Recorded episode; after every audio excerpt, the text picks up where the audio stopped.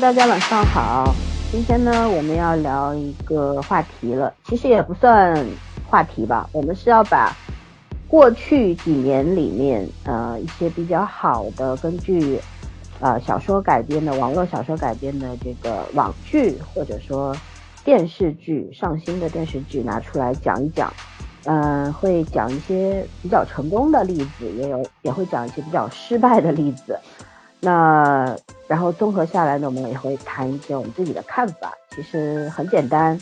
然后呢，如果大家有兴趣呢，就希望大家来一块跟我们参与讨论，因为我们只有三双眼睛，能够看到的这个呃剧啊 什么的还是比较少，对吧？对，希望大家能够集思广益，多多参与，在评论区跟我们互动。然后呢，我们现在要推荐一下我们的微信这个群。呃，微信群呢，一群马上要突破二百人，那你就会错过我们的群聚会了。然后入群方式在每一期节目的文案里面，希望大家仔细看我们的文案，然后注意里面的添加方式，然后我们就会拉你到我们的群里面。嗯，然后希望听我们节目的朋友也能够多多的订阅和关注我们。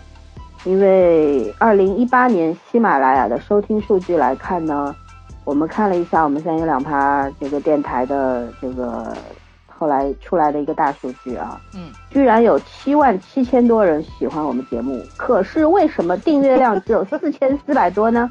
啊，你们这些听的人为什么都不点订阅和关注呢？对不对？就不怕错过我们的好节目吗？差这么多吗？对对啊，我我觉得大数据有毛病吧。我也觉得是，不可能差这么多呀。对，这样有七万多人喜欢我们，我们不就是网红了吗？嗯，好吧，呃，就闲话到这儿啊，然后我们就开始聊一下。今天我们就请早儿同学先开始吧，因为早儿非常认真的做了很多的功课。没有。我们来听听看，他要做哪几哪几个剧的这个介绍呢？或者说哪几个剧的？对，因为我没有查很多，因为我只想做了一下，我只想做一下二零一八年的这个点评。因为老森刚开始聊国剧的时候，我特别紧张，因为我没怎么看国剧。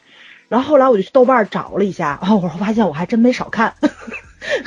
嗯，因为大多部分的剧我都是看了个开头就关了，就弃了，所以你也不能说算看了。但是吧，就是因为我把它弃了的过程中之后，这些剧呢。多多少少出了很多新闻，不管跟剧有关系还是没关系，所以持续的还是在关注它。而且 B 站上面会有那些个小的 cut 啊什么的，我看了。所以呢，哎，我自认为就算看了吧，就算关注了。所以就这些也在我一会儿要点评的范围里面去。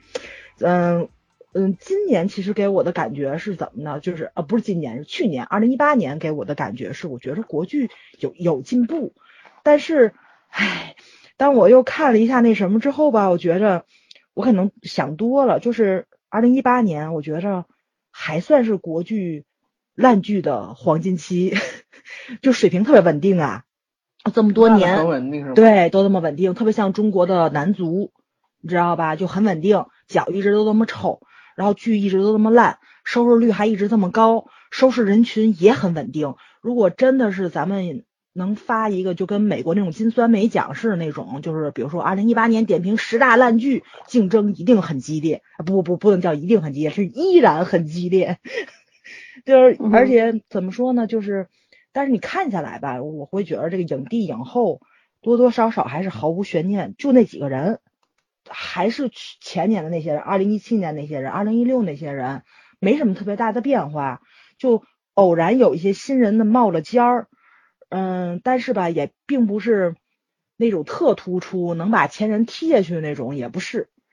嗯，但是也得感慨吧，就是哎，拍烂剧的永远都有人拍，江山代有才人出嘛，也没有办法。对，而且那个今年的那个国剧去看了一下，IP 改编可能还是一个主力军，大多部分的剧，不管是上星剧、是网剧，还是说就是那个电视剧里面播的剧，IP 改编。嗯，这个咱们以前多多少少可能也是因为第一，它获取资源比较容易；第二，投资比较少；第三，拉个流量就能拍；然后这个成片速成片的这个时间周期也比较短，所以 IP 剧依然是抢手的这种一种改编方式。而且看了半天吧，烂中更有烂中手，也没有办法。除了这个作品，嗯，特别烂之外，影视剧之外的那些乱七八糟的事儿，我觉得今年比二零一七年，就二零一八年比二零一七年、二零一六年更严重。就是影视剧之外的事儿，竟然比影视剧还要精彩。就刚因为刚我不举例子了嘛，就很多剧我已经弃了不看了，我是可以忽略他们的。但是吧，因为出了很多新闻，你又不得不持续的关注他们，就是他们的曝光率非常高，不是因为剧拍的好或者不好，但是是因为剧情之外，就是剧里面的现在下场撕的并不只是 演员了，嗯，导演也下着，主创也就是编剧也下，反正整个主创团队吧，就都加入到这个营销手段里面去了，所以很精彩，所以这就是我对二零一八年国剧的一个。很基本的一个看法，对，嗯，具体的一会儿再聊吧。就是对哪几部剧觉得不错，哪几部剧觉得不好，对，嗯，我没有做前面的，对那个就是那个总结，我只做了一下二零一八年的，对，嗯，就是让你，就是让你具体说呀。哦，具具具体说啊，行行行行行，呃，怎么说呢？我自己找了一下，就是二零一八年给我印象非常深。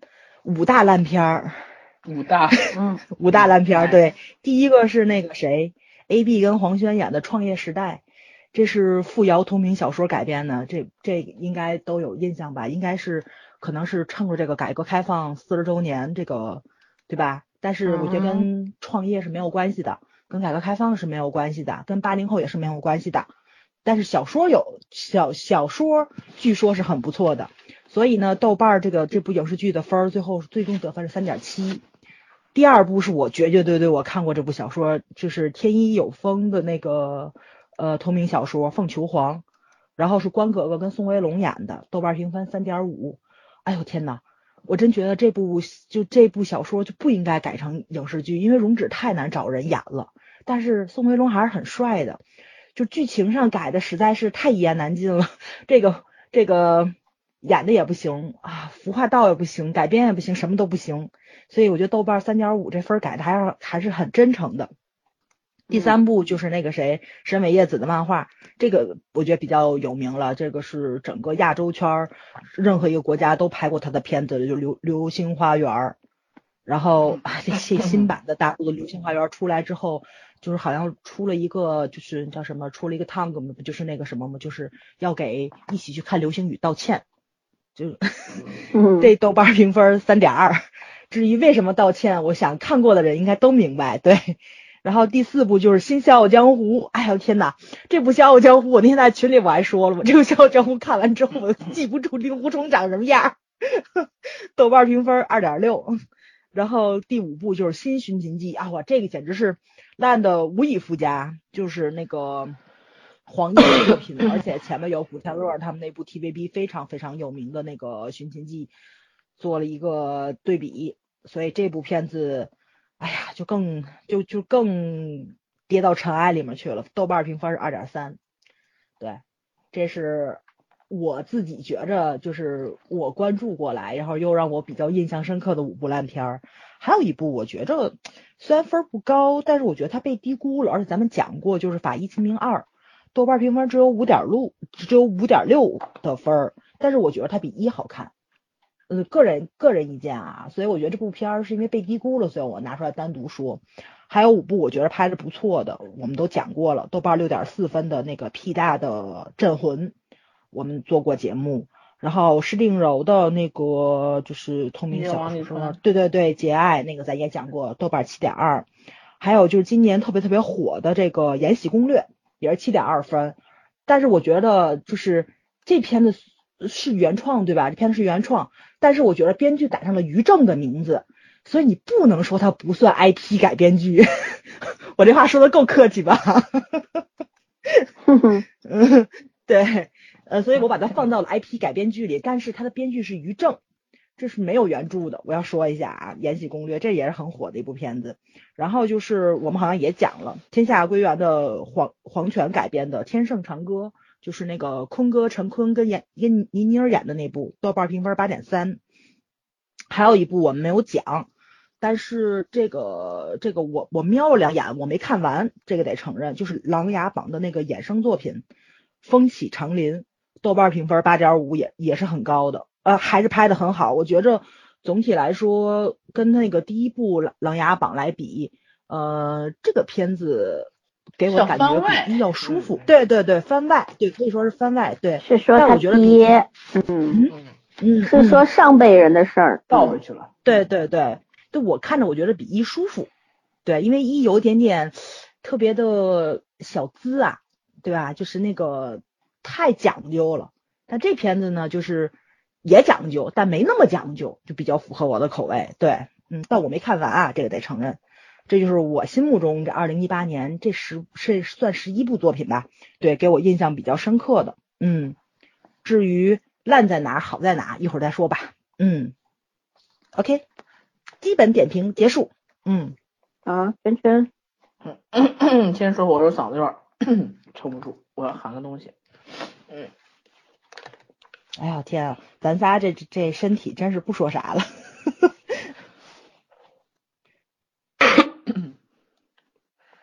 嗯，好点了吗？可以说了吗？我得喊个东西。嗯，要不那行，我先说吧。嗯。好的，我这个比较好的吧，因为其实我们好的网剧或者电视剧改编的过，比方说呃花间提壶方大厨，对吧？对，以前聊过。颤颤抖吧阿布，对吧？嗯。阿布第二季我还没看，第一季还是可以的。说二也不错，对，是吧？我没看。然后呃那个无证之罪，对吧？白夜追凶，白夜追凶当然后面有点烂啊。但是总体前面还是可以的。然后，嗯，《开封奇谭》小说我看过，剧我没看，但是口碑还可以。然后我要说一个非常牛的网剧，它是网台联动的，叫《红色 》。对，它 它也是改编的。对对，嗯对。然后总播放量的话，《红色》要达到将近三个亿。我觉得还是很牛的，还是很牛的，嗯，对。然后看讲了这么多网剧啊，包括最近播的《古董局中局》，也是这个改编的。然后，嗯，那个河神，河神，对，都是啊。还有《知否》是吧？都是。但是最近这几部里边呢，就有些就很一言难尽了，有些莫名烂尾了。反正我觉得。烂尾这件事情，以前我们常说韩剧，一说韩剧就说，哎呀，韩剧容易烂尾啊，到下半下半程就开始走下坡路。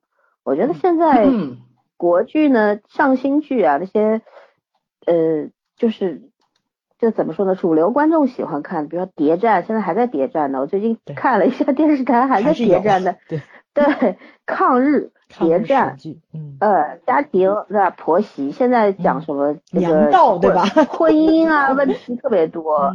呃，这种婆媳关系已经算是小 case 了，现在都是讲第三者、第四者这种事情了，很神奇。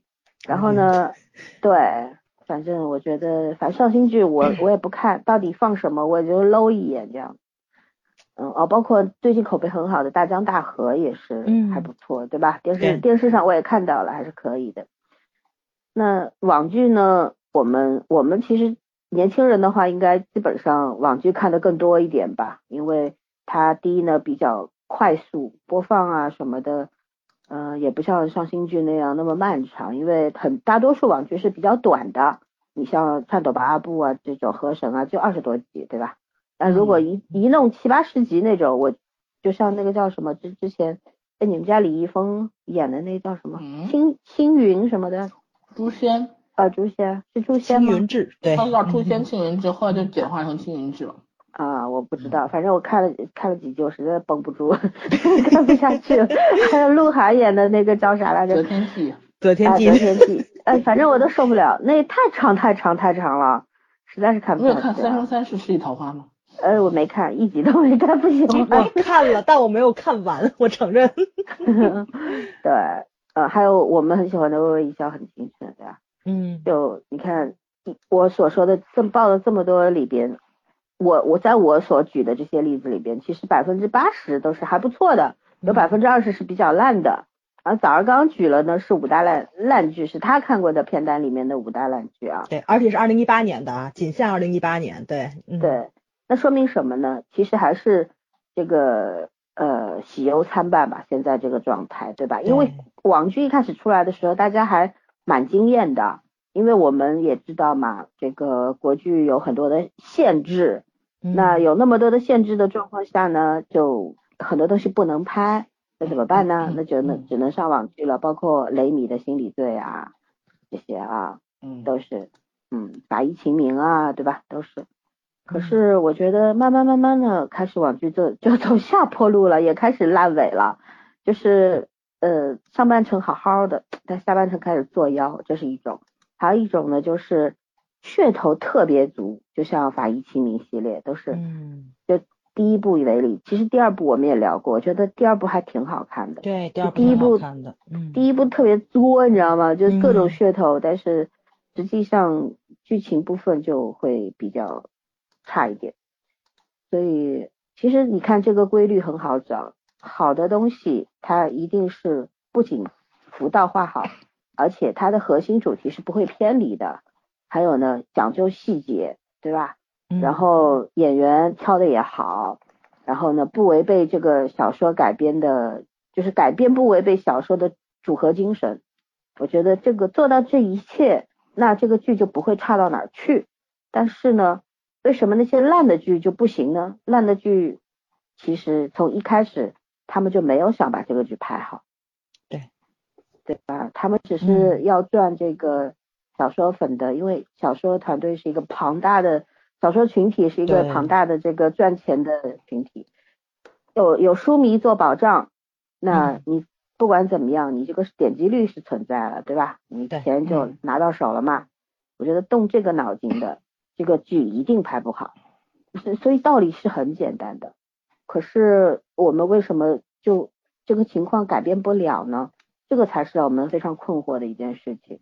为什么呢？对吧？嗯。其实我们不是干不好这个事儿，我们只要稍微有点心，我觉得就能就能够做到。这个我们也在很多期讲国剧的节目里面讲到，我们中国的影视圈不是没有能力的。我觉得那些制作单位啊，包括一些影视从业者，他们也是有雄心壮志想做好的。包括有我之前我们之前看到编剧，有些编剧在微博上写什么限制太多啦，所以我写不出来。拜托，你就像那天。呃，我们群里柑橘同学在一群说的，他说，他说他是从来不看韩剧的。那天呢，听我们聊了那个第三种魅力，他就他就听了全全部的那一期，听完之后他说，天呐，韩剧都已经能够把感情这个东西讲到这个深度了，嗯，然后人家可以讨论到这种程度了，为什么我们就不行呢？我们爱情也没被限制啊，嗯，对不对？你正常的男女之情，那那广电也没出任何的这个限制，为什么？你们就拍不出来，就写不出来呢，对吧？这个我觉得才是问题所在的。而且我这两天不是跟朋友出去嘛，我听我们朋友就讲了一下，他说的是就是，嗯，大家最近应该在微博上都看了好多泰国的那个广告，对吧？嗯。泰国的那广告就是创意特别特别的十足。其实他们的那个广告创意就是这么另辟蹊径，很大的原因是因为泰国的广告业的限制非常多。就是他们本来就咱们看泰剧的时候，我我也聊过嘛，就是他们很多镜头就是受那个限制，你是不能拍的，所以他们就会化解很多东西在，就是虽然很狗血，就是然后就是很毁三观的一些情节，他怎么用镜头合理化去电视上播出他们的广告，其实跟电视剧是一样的，限制非常多，你就要规避这些东西去自己开发脑洞去做，就是就是因为限制多，反倒是让。泰国的广告业特别的蓬勃发展，他们脑洞开的非常大。其实不是限制的问题，是你有没有想方法去规避这个东西，你有没有这个怎么说呢？就是你有没有努力去做，而且你有没有能力去做，这是两个很重要的事情。就咱们现在就不能把这个做借口了，对吧？因为确实有人能能做的很好。嗯，对我我只是举个例子啊。对，老孙不好意思继续。没事儿，其实我就是要讲到。你讲泰国，我就要讲韩国的网剧了。嗯，那我特别喜欢看韩国的网剧，是因为韩国网剧的质量保证，它很很有很有质质保的那种。你比方说像那个有一些网，一般韩国的网剧都很短嘛，呃，然后基本上十几分钟一集这样子。然后最近我看了一个韩呃那个网剧是两集的，只有两集，但是每一集差不多也有五六十分钟这个，五六十分钟这样子。嗯，对。然后女主是谁呢？我让你们猜一下啊，呃，就是我们经常看到的，最之前跟何叔一块拍过两部这个电影的那个小女主叫什么？我知道那个谁，就是那个金湘琪是吗？哎，对，嗯，金湘琪，她拍的一个关于美食的甜品，就是甜食，她喜欢吃各种各样的甜的食物，长得就很合适。对，然后。对，就这个片子就两集，然后这个片子其实我看的，我就觉得他没有给我任何心动的感觉，那是因为我老了，因为他讲的是两个特别特别年轻的，就是大一学生的感情故事，两个人在校园里面相识，男主是不是那谁？就是那个就是哥俩住在一起那弟弟啊，对对对对对，他他经常客串嘛，嗯嗯嗯，然后就是这个故事是怎么样的呢？就是这个男主。就第一眼好像就开始喜欢这个女主了，然后他们俩那个身高差差的挺多的，大概三十多厘米那样子。那女主本来就香气本来就矮嘛，就一米五十多嘛，跟小丸子似的。嗯，对。然后呢，有有大学里面也有各种各样的人嘛，然后女二也非常可爱，非常女二是就是那种美而自知的那种姑娘，就是我我知道我自己特美。然后呢，她就是那种三个月。最长三个月要换一个男朋友的那种女孩子，但是你说她那个品质有问题吧？我觉得是没有的。嗯，对她，她就是爱玩那种。然后女小女主呢，就是那种她喜欢拍呃甜品，拍甜食，各种各样的甜食，然后嗯上传到网上去。然后他也是个小有名气的博主，这个样子。然后就是这样一个故事。然后这两这个故事。讲到最后呢，这中间是没有什么波折的，也没有那种特别吓人的情节，也没有那种坏心思的人，他整个过过程是甜蜜的、轻松的、愉快的，那你整个基调就非常吸引人嘛。你比方说我压力大的时候看一下，我就很解压，嗯，对不对？对。然后，嗯，然后那个叫什么来着？呃，看到那些甜甜美美的东西的时候，你心情也会很好。但是他只是。只做这些表面的文章吗？不是的，他也会去写这些食物它存在的价值是什么，然后也会写这些呃年轻男女之间的感情，它不仅仅是甜美的，它也中间会有互相理解的东西，也会有勇敢的东西在里面。它中间也涉及到了，就是女主的姐姐，她是一个将近三十岁的一个事业女性，她在事业和爱情之间，她是怎么做抉择的？就是你看，短短的就是大概一百分钟的这么一个剧情里面，她讲了很多东西，但是它繁而不乱，整个层次是很分明的。对，这个网剧叫《美味沉醉于美味》，好，一会儿就看。韩剧韩剧 TV 有，呃，很真的很轻松。嗯。然后呢，男女主都是笑起来特别可爱的，两个人都有酒窝。对对对，长得就很好。嗯，对。对，那我为什么要举这个例子啊，并且详细的跟给大家介绍了一下这个网剧？其实你看，成功的网剧，它这个在韩国算一个特别高收视的网剧吗？也不是的，它只是韩国的网剧里边的 比较，就是中中等水平的一部吧，也没有特别火，但是也没有籍籍无名这样。然后呢，但是年轻人喜欢看看，为什么呢？你看我刚刚所讲的一切，它有轻松幽默的元素，它也会给你简单的聊一聊一些人生的问题，它会聊爱情、聊事业等等等等，聊美味，但是它总体给人的感觉就是那种向上的、蓬勃的，然后美好的，会给你心灵安慰的那些东西。我觉得你看人家目标清不清晰，他把这个主基调定好了，他就往那个方向拍，然后拍出来的东西就是一个能够让你看完之后。开开心心的东西，他虽然我我虽然没有心动，因为男女主都太熟了嘛，看过无数次了，然后好多剧好多电影他们都出来过，所以说你你不会觉得这两个人陌生，但是就是那种心动的感觉没给你。可是我看完之后我是开心的，嗯，啊，然后还呃还就很想，当时就很想觉得，哎，我应该出去吃个买个马卡龙啊，买点什么甜的蛋糕吃吃啊，这种有有这种想法。其实怎么就是他会给到你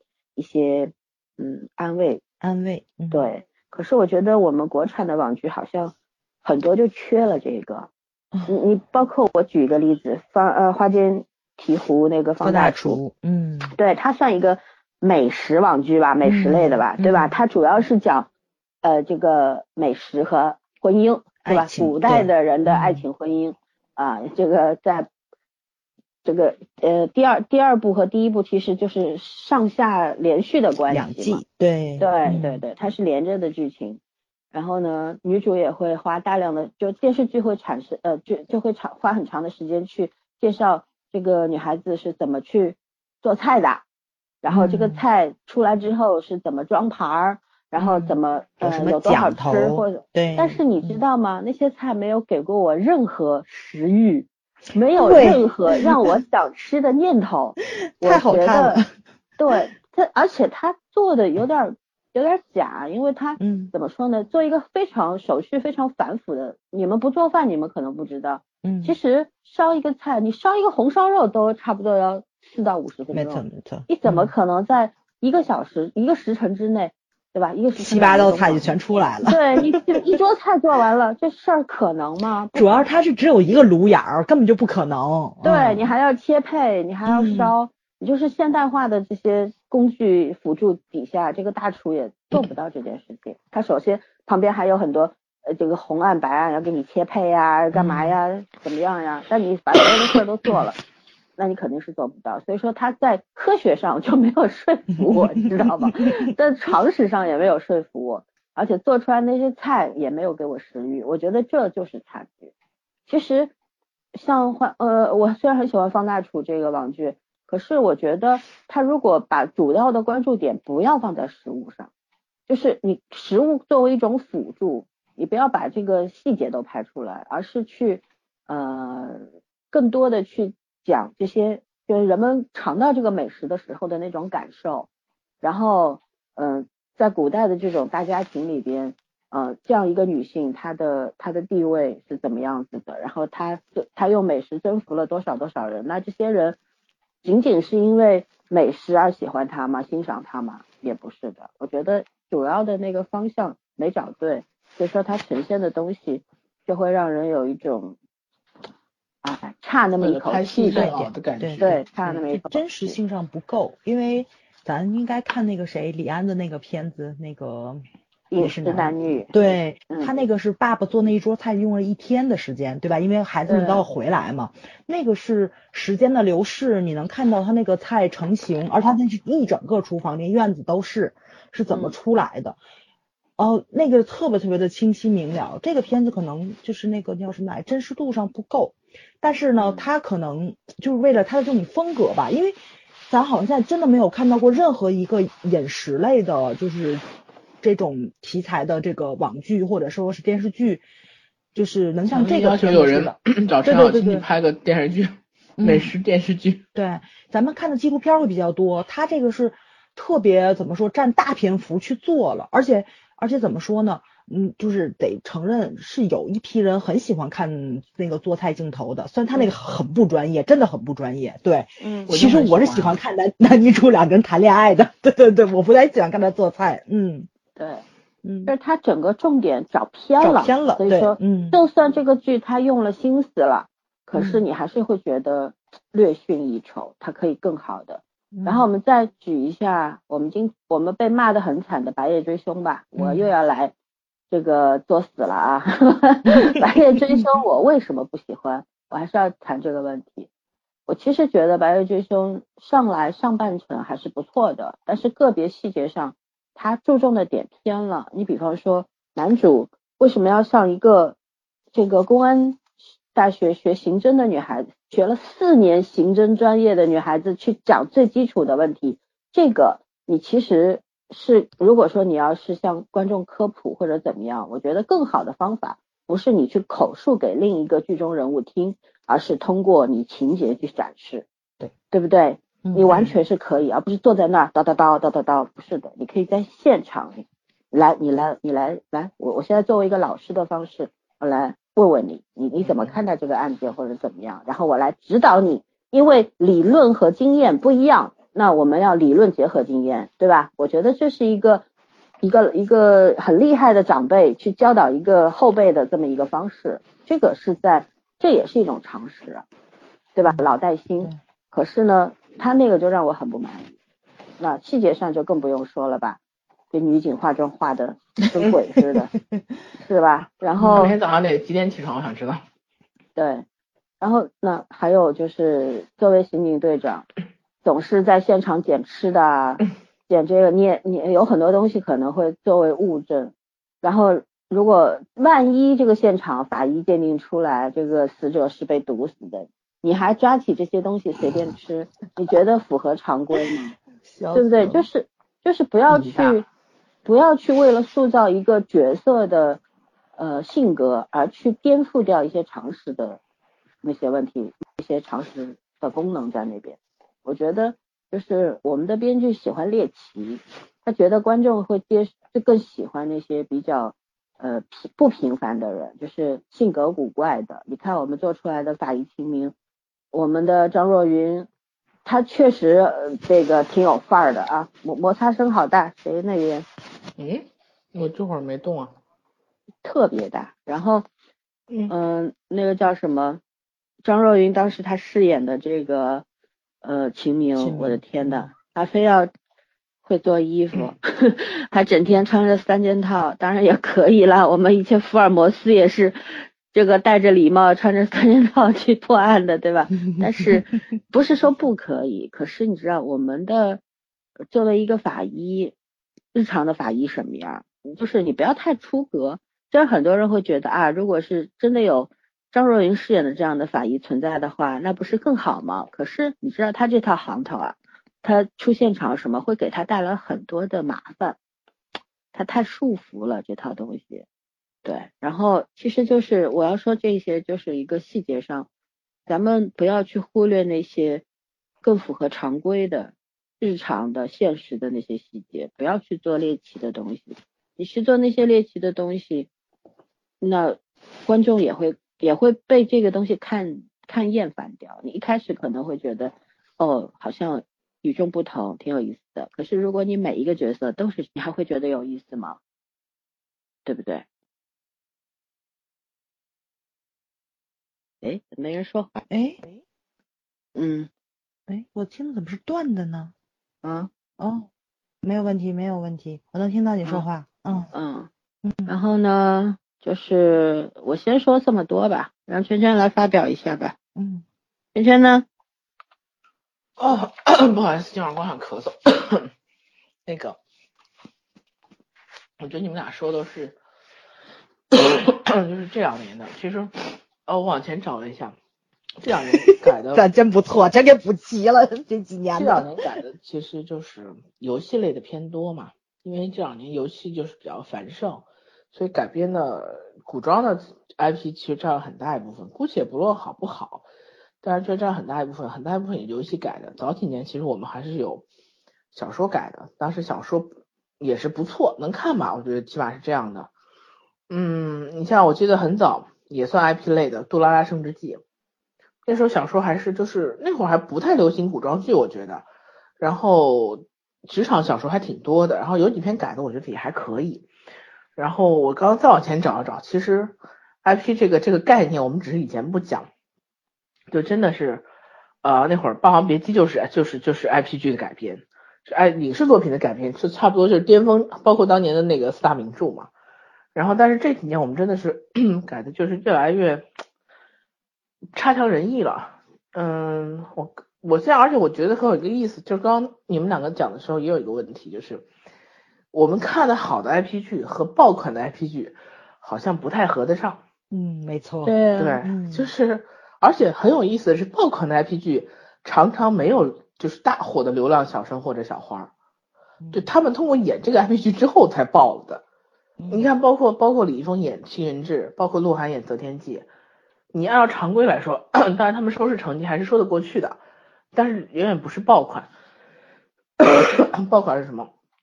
是今年的那个《镇魂》是爆款，然后前几年的《太子妃升之记》是爆款，就是我完全没有意料到演员也不出彩，然后发行公司也不出色，小说可能都很平平，但是反而拍出了真的让很很多口碑就是口碑和热度很高的剧。这究竟算不算经典作品？现在还说不了，但是确实是到现在我倒回去翻一翻，我觉得还是很出奇制胜的。就包括真的是让我印象深刻《太子妃升职记》，虽然我也不喜欢张天爱，但是他这个这个这个片子真的是用最有限的一个经费，然后拍出了一个最意外的效果。对，而且被日本引进了，收视率还很高。对，而且包括你看我算了算，去年还有《魅者无疆》，《媚者无疆》其实也没有太多明星，就是都是很普通的演员，也顶多就是小流量，小流量都当不了。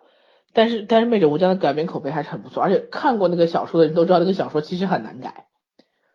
那个小说很不适合改到电视剧，嗯，但是改出来效果还是可以的。还有包括《大唐荣耀》，前年《大唐荣耀》，《大唐荣耀》其实其实我觉得景甜和那个任嘉伦都不算是流量吧，都不算大流量，就算是口碑平平的演员。但是《大唐荣耀》改出来的口碑还是很好，还是非常好的。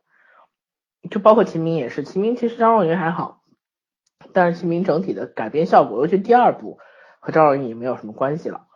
但是我觉得。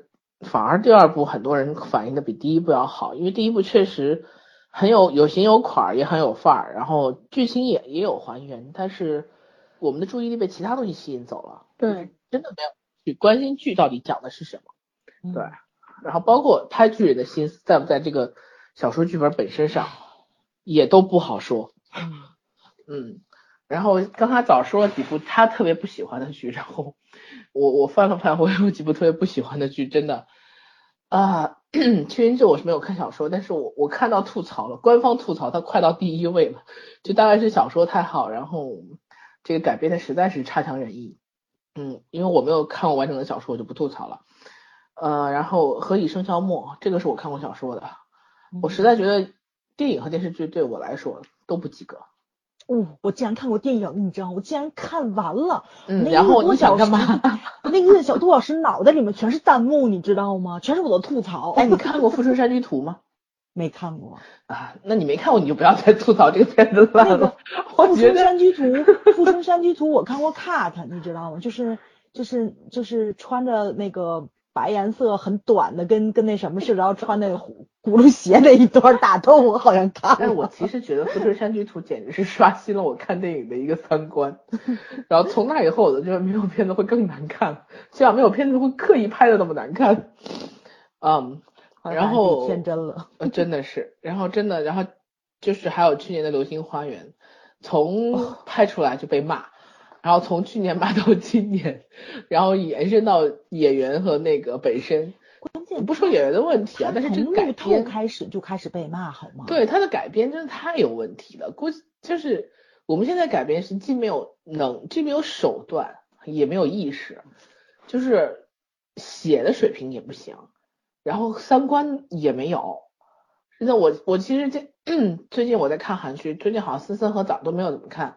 我最近韩剧其实看的也不算少，我觉得这波韩剧就是其实用了很多新编剧，新编剧通通有一个问题，因为开头给的时间很充足，开头通掌控力不行，嗯，越往后写越水，也不能说水，就是越拧巴，有拧巴的，有水的，就是控制的很歪七扭八的，说白了。但是这部韩剧牛在哪里？核心很好，它的三观树的都很好，或者是切入角度是对的。你也许看看到的这个故事的情节你不满意，但是你知道它的中心没有跑，这个我觉得就是因为技术上写作这方面的这是术是可以去慢慢弥补的，但是说白了就是那个核心那个道的东西，那个是你你真的是你要落后起来，你就会落后很久，这就不定什么时候你有可能会悟到，有有可能会永远这辈子你都你都悟不出来，就你的。眼界已经被你现在的这个能力框住的时候，其实这个是很悲惨的。我觉得人家那波新编剧完全能够找到他自己的观点，至于他能不能阐述和和和和这个描绘的了，就是那么水平那么完美，那那还是可以给他时间的。但是如果一开始他那东西你就陈词滥调的，怎么都九零一二了，我们还在讲这东西，你自己都不会想去再去往下去看的，不管他写的有多么天花乱坠，还是老一套。所以，我我是觉得我们真的改编这个，现在整体改编的水平还是在落后好几十年。然后还有一个就是，也不算大 IP，就算是一个 IP 剧，翻译官，那真是我这两年看过的最难看的职场剧之一吧。不管哪一部，不管哪一部。真的是最难看的职场剧之一，甚至是没有之一了，差不多。还带领了一波职场剧的神奇的走向。所谓职场剧啊，对，神真带领了一波神奇走向。创业时代啊，对啊，那就是在在在这个有。前有车后有辙嘛？对对，好像是说什么，先是翻译官对吧？然后说是我们翻译官真的不是这样的，然后又变成了什么谈判谈判谈判官？对，谈判谈判官，你谈判官真的不这样子。然后他们说，嗯，叫翻译官二，终于到了创业时代了。然后说的是，想不到竟然连连那个编程狗都不放过。我只想问问那俩男主演完这部戏之后有没有想自戳双目？啊，我觉得演的还挺嗨，嗯。真的是挺嗨，嗯，然后还有一个就是我真的是要没办法说孤芳不自赏，这个剧也算是我我看过几眼的流量剧，然后我我实在看不下去的原因就是因为某些主演在里面每一个表情都一样，我看久了也不知道是哭还是笑，然后加上那个明显的不能更明显的从头到尾的抠图，我就实在忍不了了。哎，你们记不记得我们这期？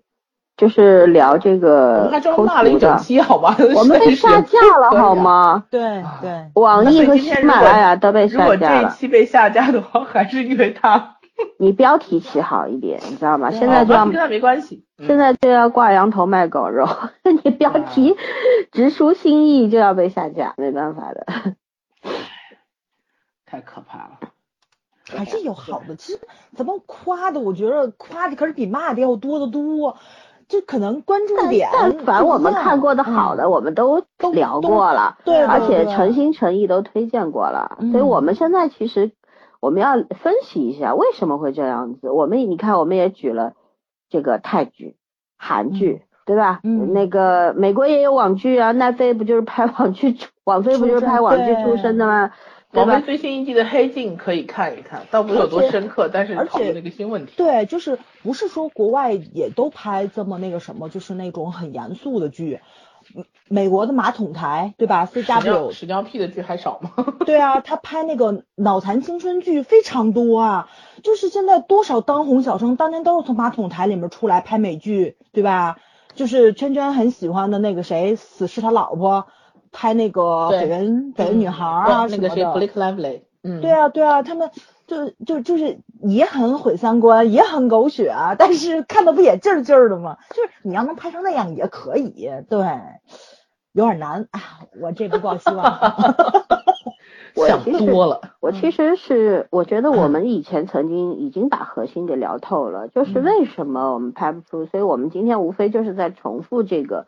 因为肯定还有听众没有听过以前的节目，那其实无非就那几点嘛。第一，我觉得我们面临着很严峻的文化方面的缺陷，我们有文化断层，因为我觉得现在人有文凭没文化的人太多了，对，而且很多的影视从业者，就像以前我听过一个呃影视圈的一个前辈讲，他讲我们现在就算是。影视编剧这个专业出来的，他有理论，可是他没有生活。我觉得编剧就像圈前面讲，这个韩剧的编剧，他主要核心他是保护的特别好的，很坚固的。可是他因为缺乏经验，导致他掌控力差，有有欠缺，导致他大局观不好。但是这个东西，关于技巧这些东西是可以弥补的。可是如果我们连最基础的核心都没做好的话，那其他就免谈吧。对不对？可是要去做好这个核心，我觉得不仅仅要有理论，还必须有生活。不仅仅要有生活，你还得有点文化，这是这是很很那个的。我觉得，但是除了这三样之外，我觉得作为一个影视剧的创作者，不管是编剧还是导演，你还得有良知，你知道吗？就是呃，虽然这个经济社会啊，大家都得奔钱去，可是你为什么要做这一行呢？赚钱的门路那么多，那么多，嗯，对不对？你不能放过他吗？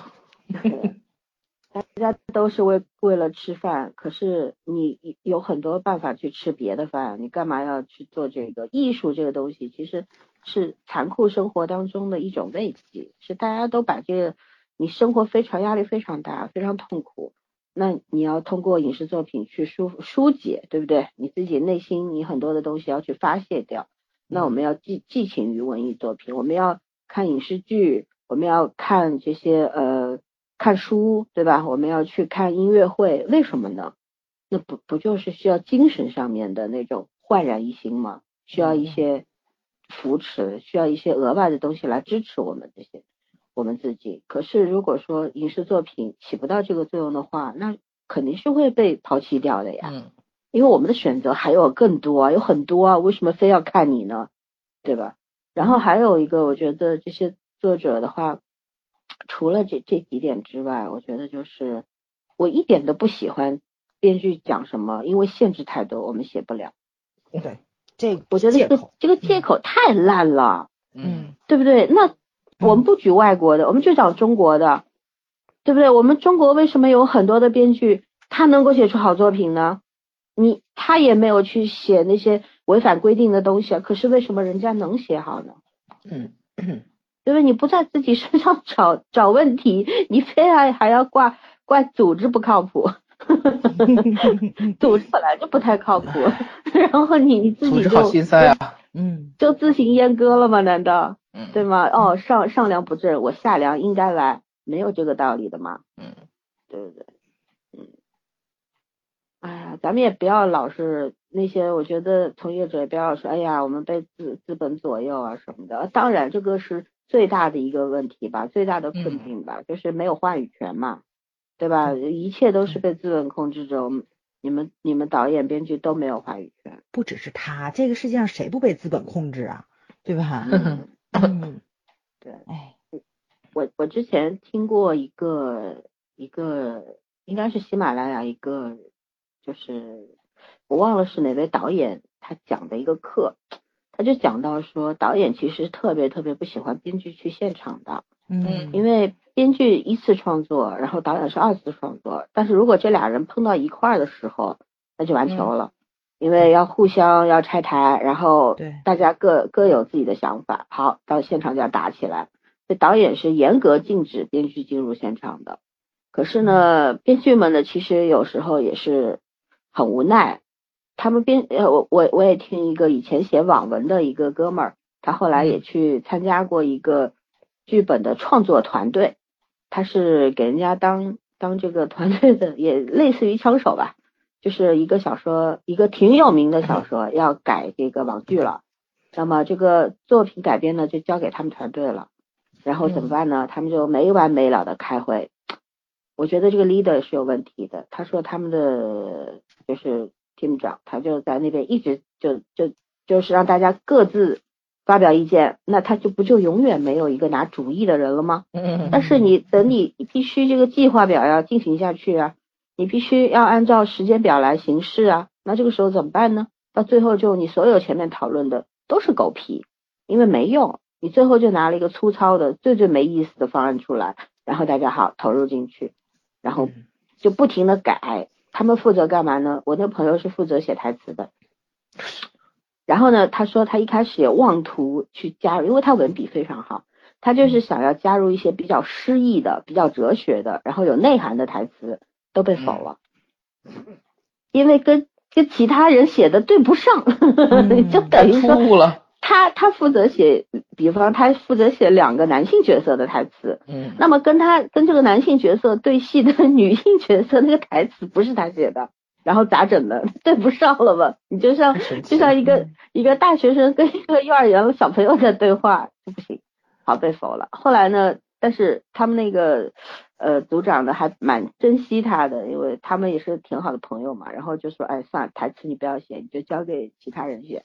你去写情节，然后他又他又对不上，对他他写的情节也被否了很多，人家觉得他写的太复杂了，就是他老是想写的工工整整很完美，他他其实场景也多，然后地点也多，然后那个对你需要的布布置的镜头机位也多，那就很麻烦。很费钱，对对，然后他们要考虑到这个经济问题经济嗯问题、经济效益。还有呢，就是什么呢？我我后来问我朋友，我说你为什么？那你既然这么难，你为什么要坚持下去？他说大概是因为小小一作同样作为小说作者那种那种固执吧，他就觉得你看一个作者写一个小说出来，就像生了一个孩子，你不管你作者是男是女吧，那孩子都是你亲自生出来的，对吧？然后呢，虽然那个那个小说不是他写的，是他认识的一个作者写的，可是他觉得同样就是大家都是同行，我不能够亲手把你的孩子给太监了吧，对不对？我我我得维持住我们小说作者的尊严啊，就他是这样想的，就是说想在这个里边挣扎一下，就是尽自己所能，就是如果所有人都不好好干的话，那他好好干一下，可是没有用，就他所做的一切到到最后他就觉得很无力嘛，就觉得我所做的一切都没有任何意义，后来他就退出来了，就那个作品，反正现在还没有面试，可是他他跟我说，其实他希望那个剧不要出来，呃他希望那个剧拍不了，他就这样想，他就这样想，因为他觉得特别特别失望。后来他说，我就安心的卖字为生吧，我就写小说吧，我也不要去折腾了。他本来觉得现在很多小说作者不就是转编剧想去挣点钱嘛，嗯我觉得这钱他挣不了了。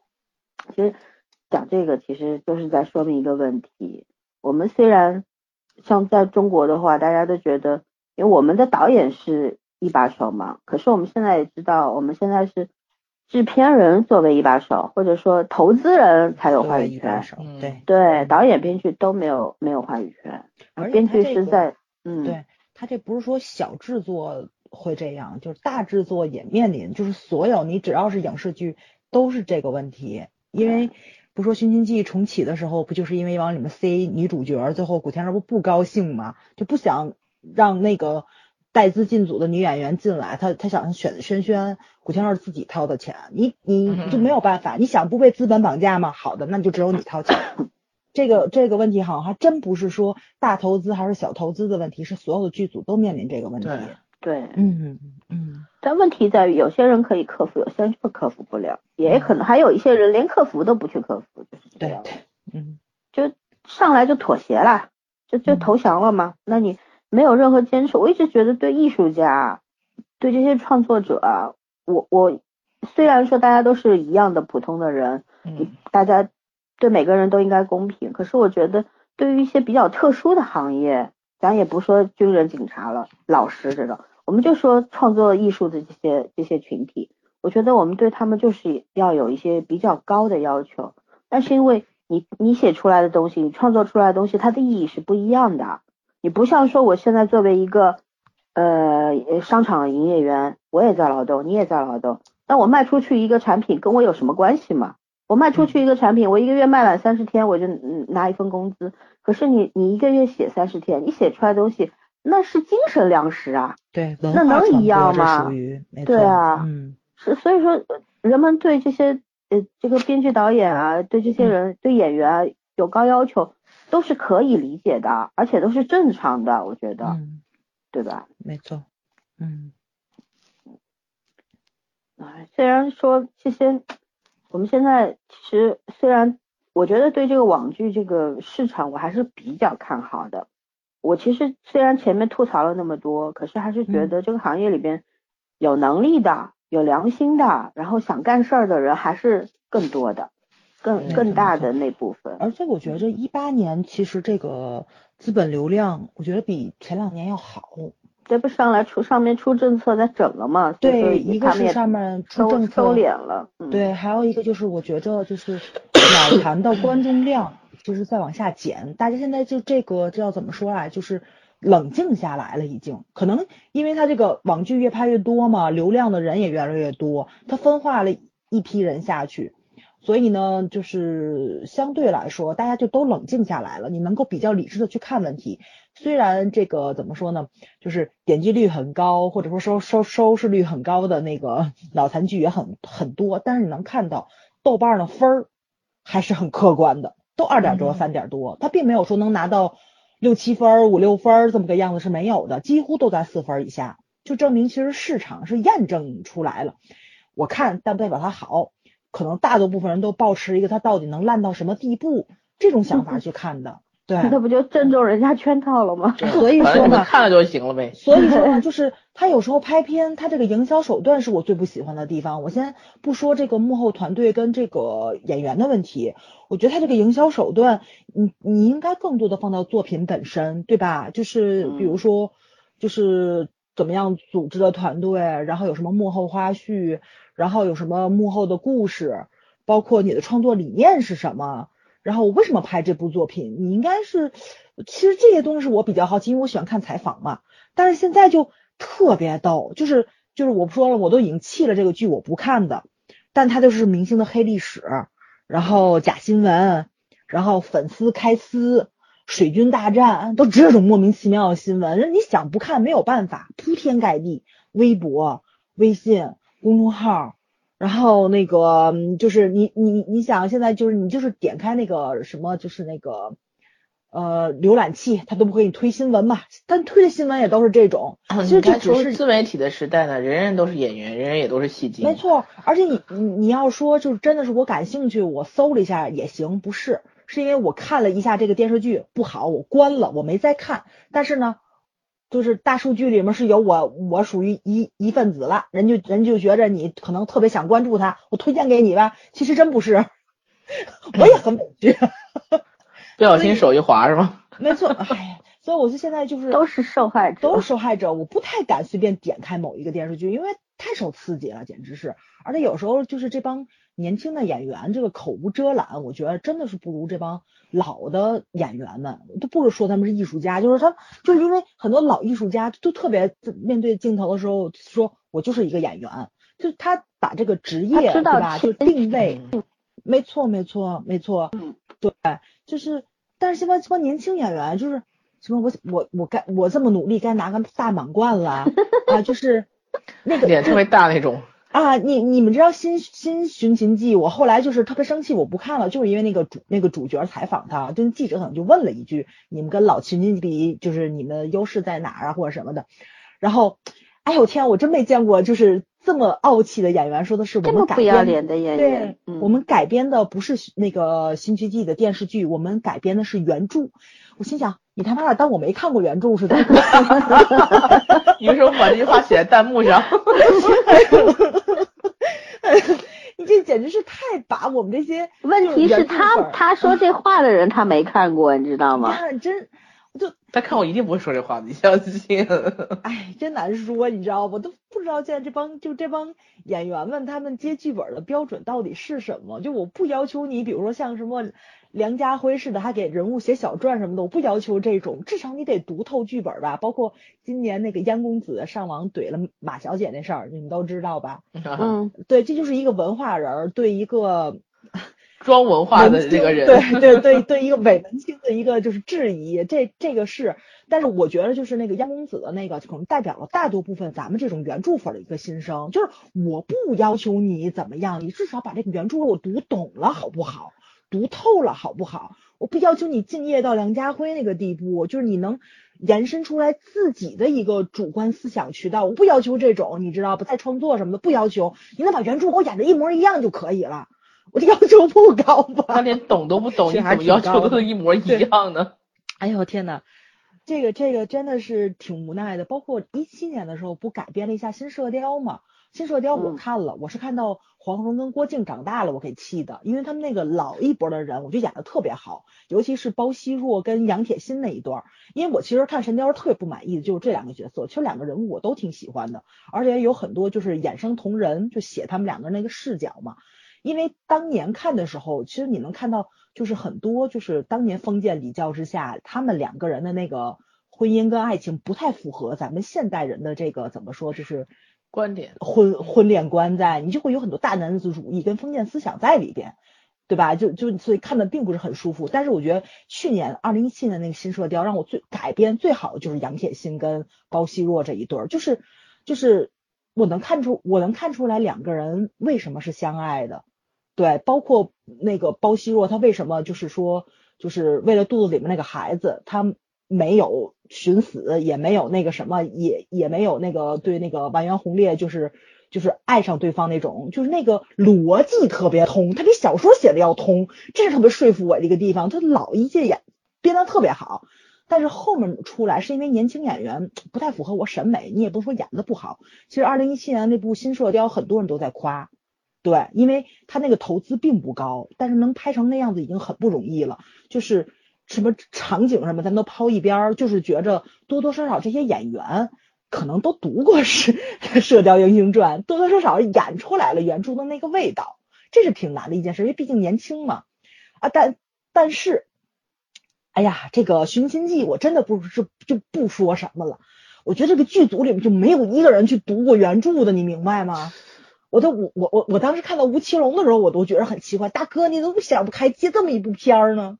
有可能是他投资的，这这也背不住 啊，嗯，所以就哎呀就无奈，然后特别特别的无奈，而且选角上也是让人特别无法接受的一件事，就包括比如说我觉得对吧，就是就是咱们刚才也去聊了，像什么结爱呀、镇魂，但其实。聊的时候也吐槽了，片子可圈可点可圈可点的地方挺多的，但是他那个剧本的硬伤特别强。但为什么成为爆款剧呢？很大人选的好，对，选角选的非常非常好。你这个就是，其实我觉得就是那个原著粉儿特别好满足，是这世界上最好满足的一批人。就你只要有一个点戳中了他们，打动了他们，多好伺候的人呐！就是。就是他们那种小，他们看书的小确幸，只要你抓到了一点，他们就能追这个剧。这是这是多大的忠诚度，我我我就不说了。就是你只要是选角选的好了，你的外形演技符合那个他们的需求了，这剧剧情有多烂，他们其实并不是很关注。这个得说实话，确实是对。就包括那个什么最近骂的很狠的那个大黄蜂。有的人满意，有的人不满意，不也是因为就是戳一些人的心，那个人设戳戳没戳中点子嘛？这个是很重要的这么一件事情。所以有的时候就是老森说需要导演坚持一下，真的是这这这话特别对，因为你人选对了，你就成功了一半了，多多少少。嗯。然后这个怎么说呢？收视率的保证你就有了，因为真的原著粉儿这个基数太大了。你你把他抓住了，这剧口碑一爆，你收视率马上不就到手了吗？啊，我觉得这一点其实都爱跟于正学一学，因为那个 《延禧攻略》出来的时候，于正都成正面题材、正面榜样了。因因为 于正有点长处。对对对，因为哎，你你你真的没没法说这个，这个人虽然无耻，这个人真的很无耻，我我就特别受不了他，你知道吗？他就是个成功的奸商，奸商，对对对。他那个戳观众的脉戳的特别准，你说这《延禧攻略》他抄袭了多少部知名的清宫剧？咱就不说了，商人对吧？就是这他整一个大乱炖，我一直觉着他是一个印度编剧，你知道吗？就是好多印度片不就是一个大杂烩嘛？知名片啪啪给你戳一块，他特别像印度的编剧，就是。我每一个片子里面那种能戳观众点的元素都给你放在一起，《延禧攻略》火不就火在这儿吗？就有人总结嘛，有在《延禧攻略》之前都是玛丽苏，《延禧攻略》之后就是玛丽爽。我觉得这话特别对，你知道吗？真有真有才啊！你想想，确实是这个道理，就是就是大家可能现在就是那个就是他已经抓到了观众就是那个脉搏了，可能前面有几部剧。大家喜欢看女二，对吧？就是那种张扬跋扈的那种女二号，然后呢又不纠缠男主，他就他就抓着这个脉了。大家喜欢爽，那我就把这个剧放到女主身上，肯定爆啊，就爆了。我就觉得，就就这种创新跟眼光，就是你只要具备了，其实很容易的一件事。包括那个今天聊到那个太子妃，那个也是。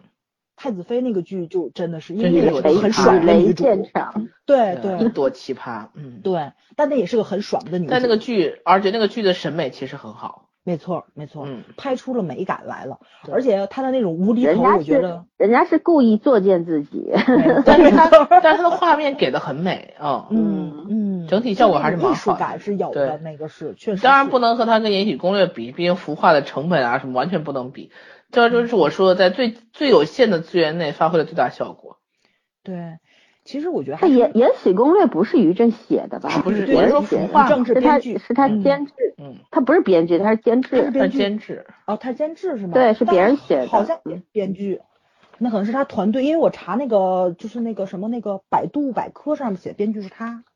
哦，嗯那，可能参与了吧，毕竟是个团对，我。估计应该他嗯是他的团队，你肯定不是他写，他肯定有指导不是不是一下，说哪部剧不是他写的，就是也估计就是因为于正他本来就有自己的这种创作团队和公司的嘛，嗯然后他其实嗯在这种雷片儿里边，他也算一号人物嘛，对吧？可不对。然后嗯像他这种，不是当时在放《延禧攻略》的时候，好多人就说，呃，于正一旦不写了，这片儿就火了。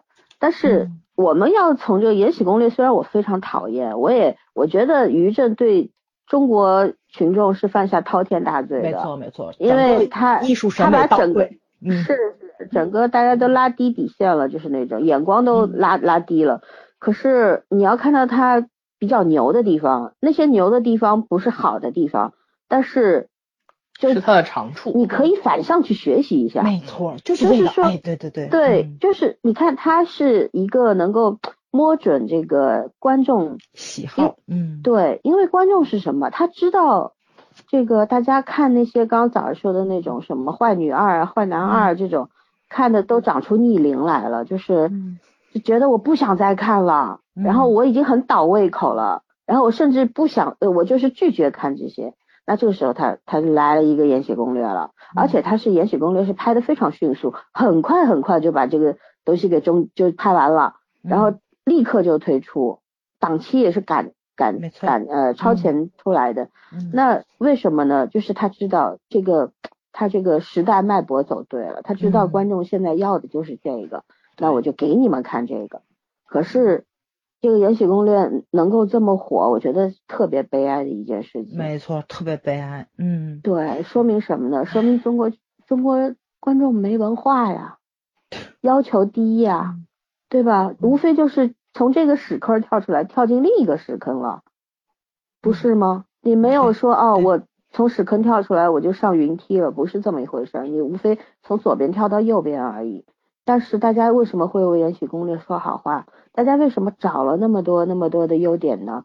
说白了，就是被营销了吗？嗯哼，对吧？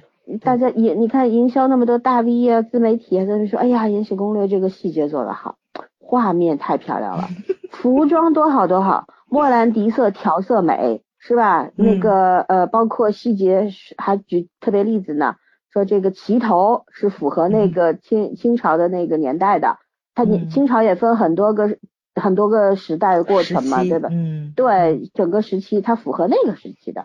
然后呢，又说这个呃满满族女子呢都是要挂这个三个耳环的，什么什么的。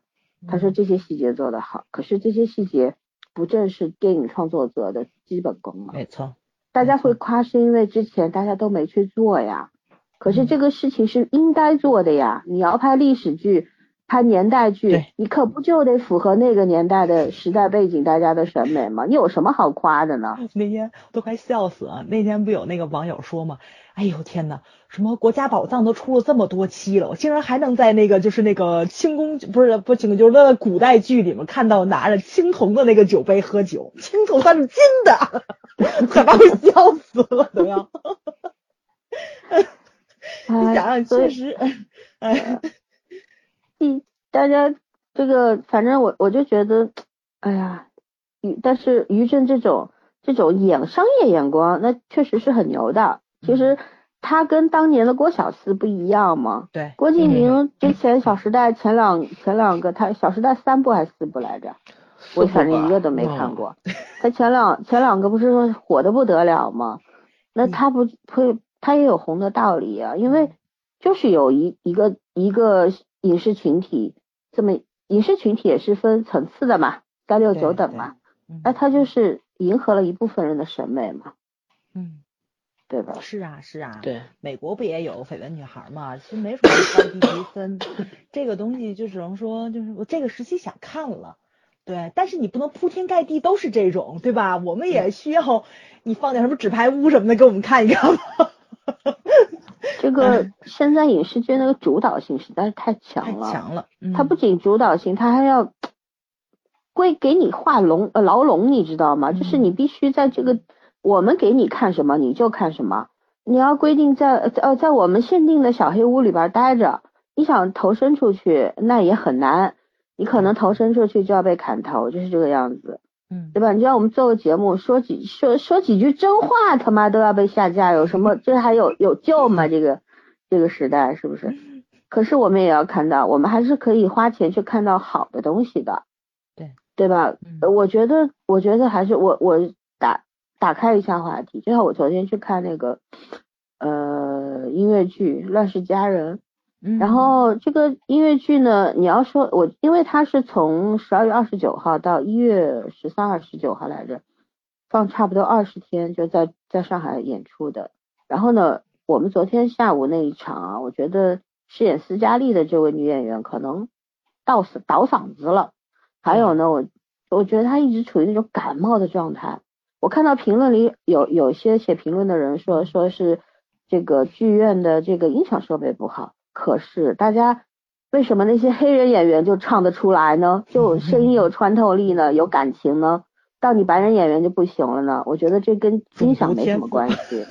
对，我觉得这是水平和能力问题，对吧？嗯可是我我现在不是要吐槽女主啊，我是要说这个亮亮点在哪里？比方说它分 很多场嘛，其中有一场就是呃瑞德他当时因为被斯嘉丽拒绝了，然后呢他就跑到了这个一个城里边最大的夜总会，呃夜店吧，也不是夜总会，反正这种深色场所啊，然后里边有一个就是它里边有一些嗯。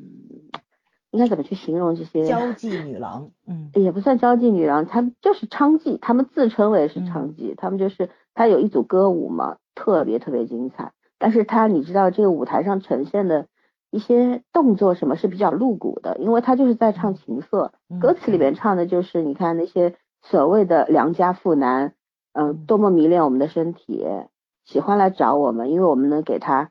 这个家里的女人没有的感受什么的，这歌词里唱这种，你知道吧？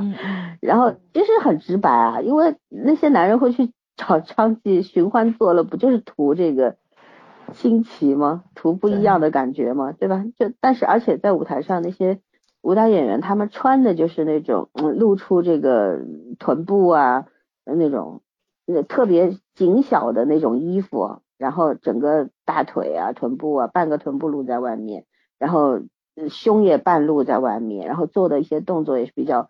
挑衅的、色情的，可是你觉得它脏吗？我觉得一点都不脏，因为它整个呈现出来的东西是在讽刺，嗯，它它主要目的是讽刺，也是在还原当时在在那个状况下，就是美国的这个南北战争时期的那个动荡的社会形态。嗯，为什么他歌词里面也唱那个里边那个嗯呃就顶顶级的那个女郎嘛，嗯就他唱的就是为什么嗯、呃男人喜欢来找我们。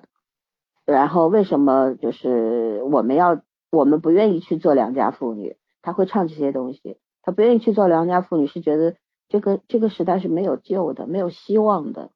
我做什么其实都是一样的，我还不如与其都痛苦，我还不如现在去找一些眼下的快乐，嗯对吧？毕竟男人迷恋我们，每天我们都可以跟不同的男人睡觉，怎样怎样，我取悦他们，他们取悦我，就是这样。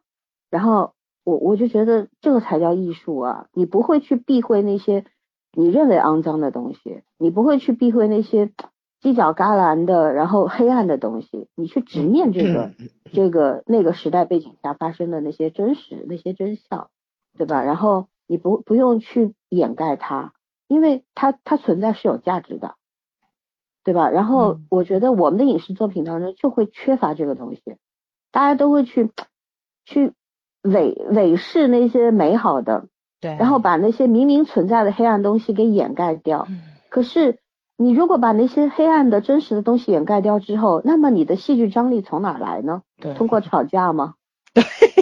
通过 误打误撞爱上你，哎呦天，每一句吵架的脑残台词，我觉得都可以载入史册。是，对，然后缘分的开始都从吵架开始。是，嗯就像我我是觉得就是说，唉，反正我我是我们当然我们没有从事这个行业，我们好像中国有句话说吗？就现在很流行的吗？你行你上啊，对，很多人会这样说。但但不是这个样子的。这个世界上三以前说三百六十五行，现在有三万六六千五百行吧？我觉得每个行业你都会吗？可是你那如果以你的逻辑来讲的话，那是不是你就不该去评论这个饭店的厨师烧的菜不好吃呢？嗯嗯，就是老森说这话，我后来网上写了，就是说 IP 这个就是这个剧为什么来说，就是说不能得到专业人士认可，因为它的专业转化度不足。就像刑侦剧，警察看不了；医务剧，护士看不了。你 都不说医生看不了了，护士都看不下去。包括就是前些日子。对吧？就咱也看了那个韩国那个，我不也说了吗？就一帮人在化学实验室，没有一个动作是对的。对，就是这种特别基础的东西，你如果让干那个行业的人去看，他是看不，他是完全看不进去的。他一定要找其他的关注点，才能够转移开视线。韩剧好在哪里？就虽然专业看不了，我可以看谈恋爱嘛。但是国剧这个问题就很大了，就是如果我连专业都看不了的话，你还不如让我看谈恋爱呢。对，什么都不能看谈恋爱都不让我看，就那种。对。那是整整天让我看那些乌七八糟的吵架，还有莫名其妙的矛盾冲撞，对吧？哦，男人女人之间除了上床就会矫情吗？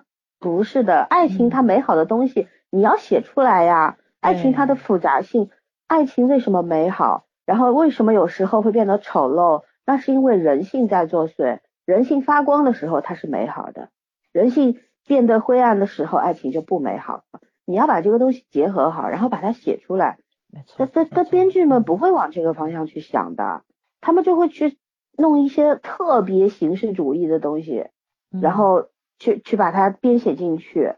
你看一次两次也就算了，你长期给我们看这个，我们也不爱看。可是我们没得选，你你你放在电视屏幕上，你没得选，嗯，对吧？所以年轻人怎么办呢？我们就拒绝吧。我们不选了，我们不看了，嗯，对吧？我们去看别的，我们花点钱可以看到我们想看的东西。我们翻个墙，我们我们也可以去看看外面的世界。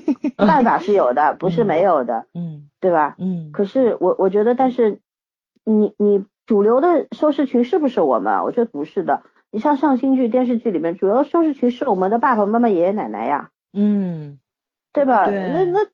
连爸爸妈妈他们现在都开始厌恶这些了，就说哎呀，怎么拍不完的，一天到晚都是这些。所以嘛，我那阵儿我真觉着就是可能电视就是就已经没有人看了，但是那个娘道那个这么高的收视率出来的时候，我发现可能电视那收视群这爸爸妈妈掌握遥控器的这个能力还是很强的。对啊，对对，而且还我我我当当面听过有人跟我说娘道超级好看，非常好看。对对对，我的妈呀，我都不不好意思不好意思吐槽，你知道吗？就是那种，然后我没办法，我在朋友圈转发了一篇当时毒舌影评写的帖子，附加了一段我自己的看法。然后都这个年代了，还有人拍这种，我也觉得挺那个什么的。他其实不是在反映客观事实。我再举个例子，当年。呃，一四年、一三年的时候，有一部韩剧叫《青潭洞爱丽丝》，嗯，呃，文根英和朴世厚演的，对对对，嗯，对，那部片子啊，在这个就是观众这个收视群里边啊，引起了很大的震荡，因为文根英饰演的这个女性，她非常现实，她会有豪门，对吧？她不是，她要为自己让自己活得好一点，嗯，就是就而且她爱情这个东西，她没有放在第一位。以前韩剧里面女性也好，男性也好，嗯，那当然男性也也他是有选择的，我可以为爱，我也可以不为爱，对吧？女性是必须为了爱要死要活，她是一个附属品。然后在那个《青滩洞爱丽丝》里边，这个文根英饰的女性她不是，她是为我自己而活，爱情它不是我的价值序列里面的第一位，我只是想把我未来的日子过得更好。然后我我们我在那个当时在。贴吧和剧吧看到了一种盛况，所有的女性这个观众啊，全都在抨击文根英这个角色。一三年哦，嗯，写这些剧所谓剧评帖、感受帖的人都是中国女性，啊，好不好笑？这个这个特别没有办法，我觉得这就是咱们这个古老的这个历史遗留问题，特别特别的难改。就是他，对，哎呀，这个就。就这个东西你知道不？就是他可能从小受这个男权思想，他就是长起来了什么的。包括前两天咱们不在聊歌舞剧吗？就是我说那个印度非常非常好看那个《宝莱坞生死恋》，的名字非常扯啊，但他他那故事讲的其实也是觉着一就是当特别打动就在这里，他那部片子作的是男人，就是他就是悲剧角色，他塑造成了一个男性。里面两位女性都是非常坚强、非常独立，都不是为为爱而活的人。就是他们无论是在多么艰难的环境里面，然后他们首先要想到的是，我要自尊自爱，我要过我想过的生活，我不能因为爱你或者是怎么样让家族蒙羞啊，或者说失去自我啊，他们都没有做到这种，都没有都没有做到。所以你就你就会觉着。印度其实比咱们国家的女性地位还要低，他们都在努力通过影视作品去做出这种改变了。但是现在咱们的所谓的独立女性，包括创业时代里面，对吧？我真的不明白，就是黄轩是怎么把那种羞耻的台词说出来的。我我到现在都都都不明白啊，钱已入袋啊，啊，对他们不会扭头去看我，钱已入袋，他没办法了，他们应该不会看，自己都会觉得。就当一个工作嘛，就像我们每天上班，你也不会觉得这个班上的多有意义，嗯，为了工资嘛，不就这样吗？好吧？嗯，这个答案我还比较满意，钱嘛，谁跟钱过不去是吧？对对对，为了生存，这是没有办法的事情。曝光率和钱钱，这是永远很多演员的所谓演员和明星的追求。可是我觉得一个稍微有点觉悟的、有追求的演员，他如果演了这样的。他他应该会觉得有一点羞耻心，然后下一次他哪怕说不出来，说张不开嘴说这句我惭愧或者我后悔，但他下一次一定不会再选了。你看哈，如果周一围和黄呃黄轩下次还演这种，可以拉黑了，再见。黄轩他当他当时接着创业时代，我觉得他挺脑残，他前面演了翻译官好吗？他前面演过一部，他应该是签了多部吧？我有时候怀疑打包的那种。对对，也有可能，也有可能之前就拍了，拍完了没办法了，因为都是先拍后播的嘛，对吧？而且高斯说钱多啊，嗯嗯是啊，那也得补税。这操哪门子心呢？这是，这是躲不过的。说的好像补了会给你似的。反正现在咱们这个就是影视剧这个。快餐制作，我觉得是整，嗯，是让整个影视产业链这个信信这个信誉度啊，整个都透支了，老百姓都不信他了，观众是不信任他了。这个是，嗯，虽然我觉得专业人士也很需要啊，但是就是基本的职业操守跟你这种匠人精神，各行各业其实都是需要的，尤其是。刚刚老三也说，你们属于文化传播，对吧？文化传播的这个行业，你不是说你拍完了你就自己看看，自娱自乐就完了？你是要放开来，放出来给所有人看的。你你传达出去的是思想。现在写个小黄文还能判个几年了？你这片子拍出来了，你毒害了这么多未成年未成年人，不还得判？哎，算了，这话不能说。对，没有这种法律，这是没办法。对，你想想七八十年代琼瑶奶奶还那么火呢，那你也不能，但是她也教坏了很多人啊，不是吗？对，教坏了很多人相信我爱我有理啊。对啊，但是你能判他刑吗？这倒不是，我是觉得一个时代的多元性啊，其实是可以包容这些人的。嗯，我们也可以去包容那些劣质的产品和劣质的作品，可是这个东西要看比例的。就是说，不能太多的七比三、六比四，我觉得都是可以接受的范围。但我们现在是三比七、二比八，就这种 好的好的更少，然后差的更多，那就很完球了。但是我觉得二零一八还是给我们一点希望的嘛。毕竟我们这个国产电影有起色，虽然各有问题吧，各有缺陷吧，可是大体上要比前前几年。质量要上去很多，对不对？我们基本上好的国产剧，我们也都呃，国产电影我们也都聊了。我们买票买的最起劲的就是国产电影，三个人都去看，看完了回来赶紧看功做功课，然后来聊。然后电视剧的话，我们刚刚聊那么多网剧，其实我们还是觉得好的要比差的多一点。我觉得二零一八还是中国这个影视剧还是有一点点交出了一个比较好的。答卷的，但是你要赶上二零零六年之前的盛况的话，那就还需要很多努力。多努力，嗯，对，因为当年的那些创作者，其实现在他们都还健在呀。嗯。可是我我不知道是什么原因，然后他们都他们的作品不能够面试，还是说他们已经江郎才尽写不出来了？都去当评委了。对，或者说他们这个这个年纪创作力其实已经下降了，其实各种原因都是有的吧。啊，然后我我就觉得其实，唉，怎么说呢？我觉得他们是可以多教教后辈的嘛，然后让这个年轻人多学习一些东西的嘛。对对，这样子的话，对，能够把年轻人练笔，这是肯定的。但是快餐文化是不是 是不是一个好现象？对，多写是好事儿，但是太快出来的东西确实是禁禁不住打磨嘛，这是肯定的。嗯，哎哎，还有就是，我是觉得专业院校的人一定比我们厉害，他们理论知识要强很多，眼界也高，格局也大。可是我觉得，就是你不能光去拍那些小众的文艺片，你不能把眼光只锁定在那里，因为大众的这个欣赏水平是达不到那个高度的，嗯，对吧？因为我们我们其实提高大众审美，我觉得才是。文艺创作者的责任吧，对，而不是说啊，我们就拍我们这个我们喜欢的，我们就看我们喜欢的，然后你们怎么看，我们管不着，嗯，我不但管不着，我还要嘲笑你们，这就搞笑了，是吧？通俗的美这个事儿怎么做到？嗯嗯，是啊，你你为什么人家韩国这个可以把这些韩剧呃影电视剧影视可以分割开？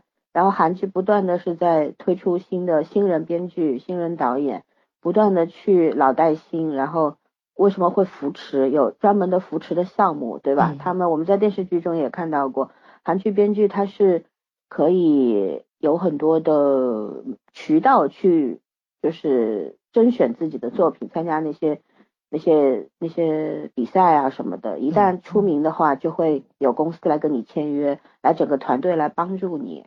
对吧？但是我觉得我们现在现在好像很少很少少，对，就是不是很少听到有这种类似的比赛吧？之前是谁发了一个一个帖子啊？上面说是中国的这个呃，是说有一档节目还是有一个什么活动？刷的江苏台说要做一档活动，现在好像优酷也开始做了，对，对对对。然后哔哩哔哩上也有一个，对我其实现在觉得尝试性的东西很多，可是。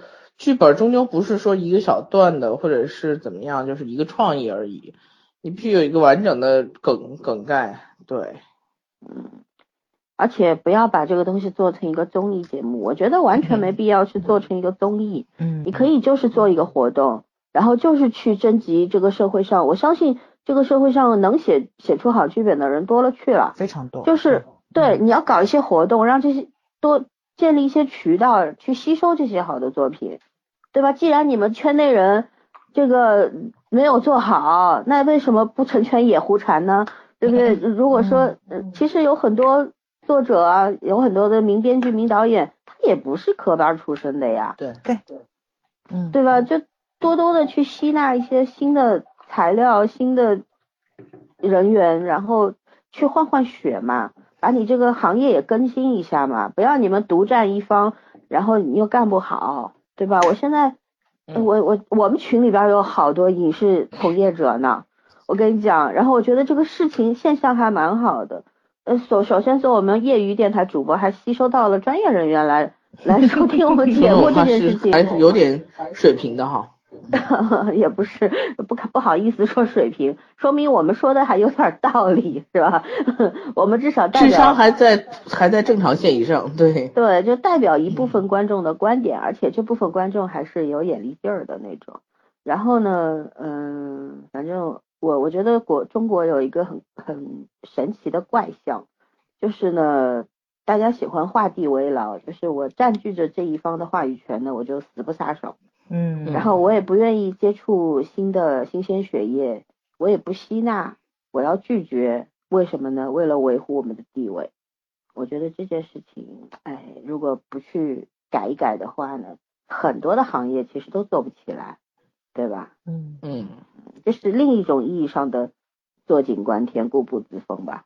嗯嗯，哎，对，差不多了，没什么好说的了。对。希望我们的行业整体行业在有点良知吧，只能这东西只能靠自己了。操守，基本的底线还是要守的。嗯，是的，反正，哎，就觉得我们只是希望在二零一九年能够看到比二零一八年更好的状况产生，而不是让二零一八年成为昙花一现或者回光返照，这就没有意思了，对吧？我们刚刚看到一点点希望的苗头，那希望这这个火能够星星燎原，然后烧起来。不要马上就被掐灭了，没劲了。然后希望那些掌握权力的有关部门也减少一点限制吧，因为很多东西你靠控制是没有用的。大家都长着嘴和脑袋呢，对不对？嗯。社会进步需要自我检讨。然后，其实文艺作品啊，文学作品它是承担这个功能的。嗯嗯，我们不能够把这个。关关于文化传播的这个东西给严控，你把这个控制住了，这个时代发展速度会变慢的。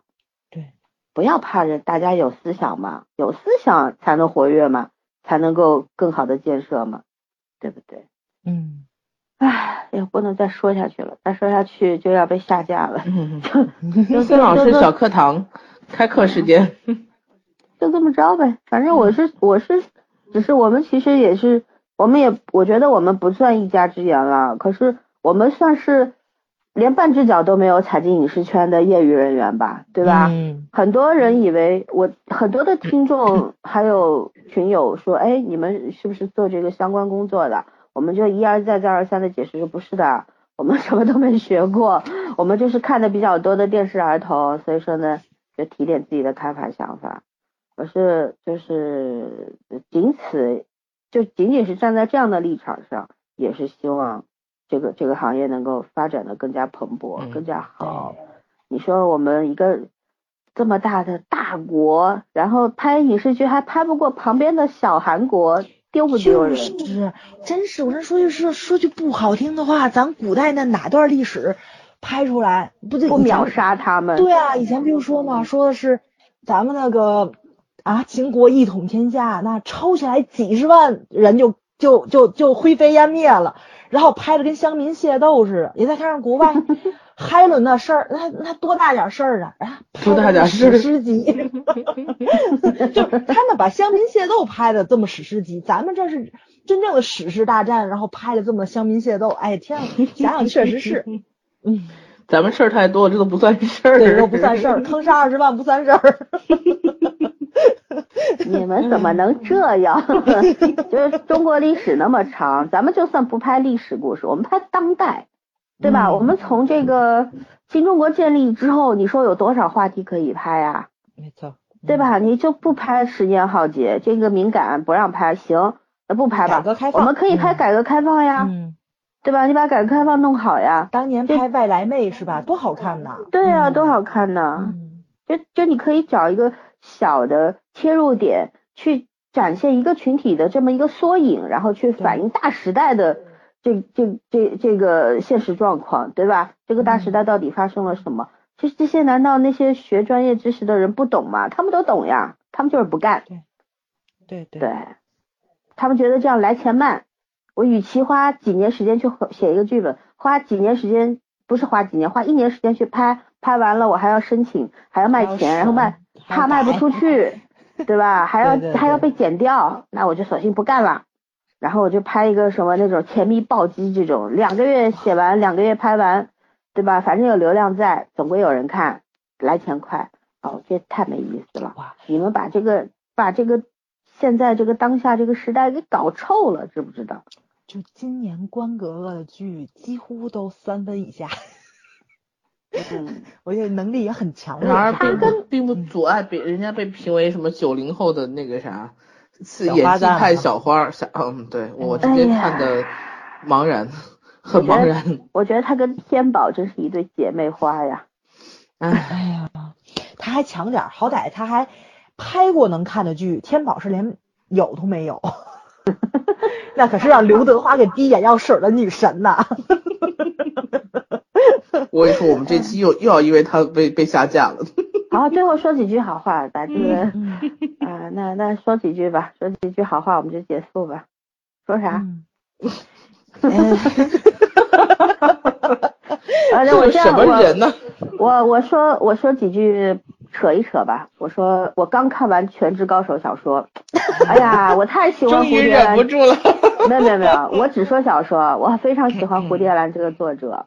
也我们也知道，这个小说已经在拍了，或者说已经拍完了，对吧？可是 我对我一点都不期待这个剧，因为我看了一些预告和花絮，我觉得我觉得其实杨洋演的还可以，因为他身上他身上那个气质啊，因为其实这个小说里面的叶修啊，大家都在推断他的他是红红色背景。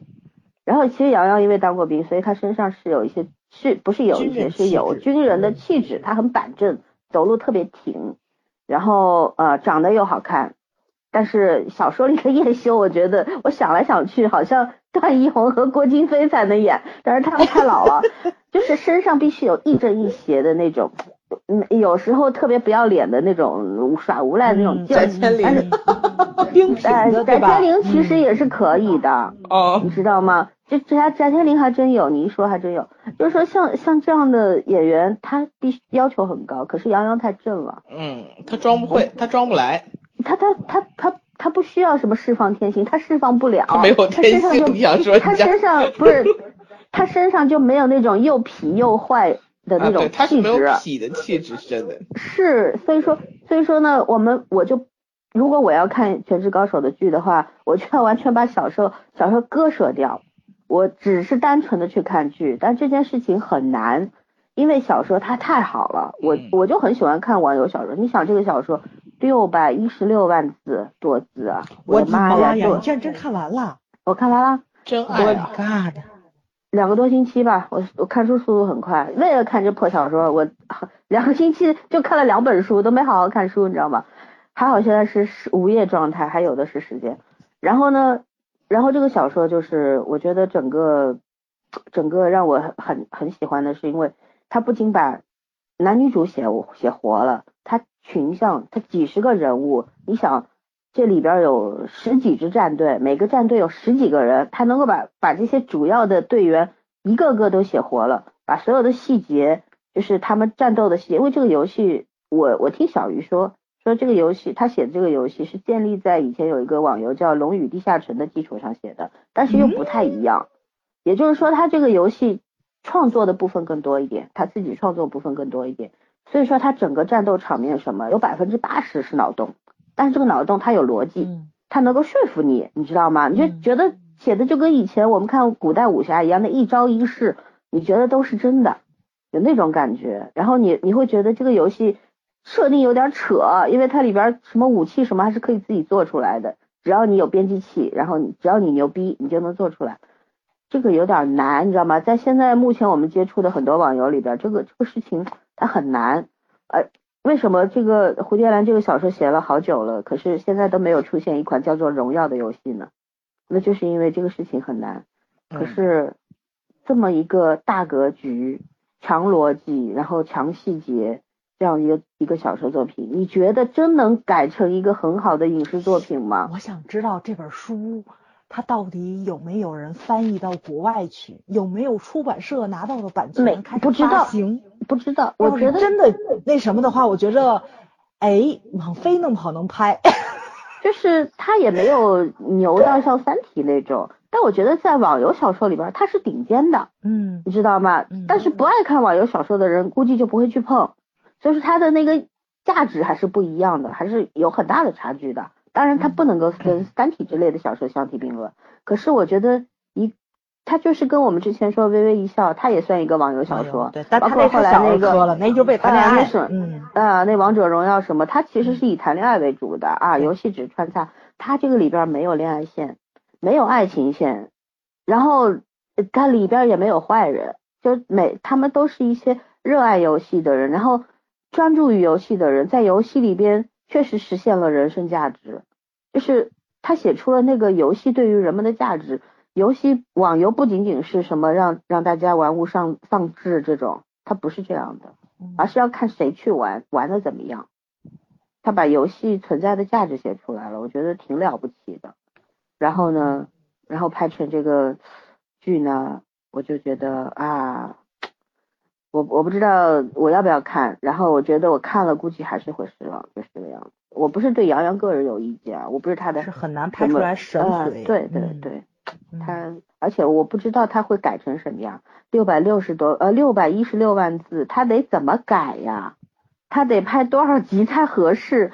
最主要的是什么？他要找到那么多演员，而且每个演员他找对位太难了，这是一大难。还有一个，他有很多游戏的，他大量的描述都是游戏的 CG 部分，你怎么拍呀？对你拍不好，那就投入，嗯那就五分钱特效了，好吗？拍出来。嗯他现在那个叶修里边那君莫笑提着一把呃一把武器的时候，千机伞那个样子已经做出来了，我觉得跟我想象的一点儿都不像，你知道吗？跟我想象的那个人物一点关系都没有。所以说，哎，反正今年会播嘛，好像五月份会播，应该第一部拍完了。一肯定拍完了。嗯，然小后森说这个，我特别想去查一查有没有人去翻译，因为什么你知道吗？有点去年还是前年，中国的网文突然间在欧美爆了，甚至于嗯出了个新闻，因为有个人沉迷网文，把毒给戒了，嗯，真的真的真的真的，他因为看了这太狠了因为。咱们这网文特别长，他想看结局，然后就倍儿难受，他不去买毒品嘛，但是他又想看，就两个难受，他就选了一个让他舒服的，他又他又忍着，他说他看看这网文，等网文发完，他毒也戒了。然后，然后该戒 网瘾了你知道吗我跟你说，下一步该戒网瘾了。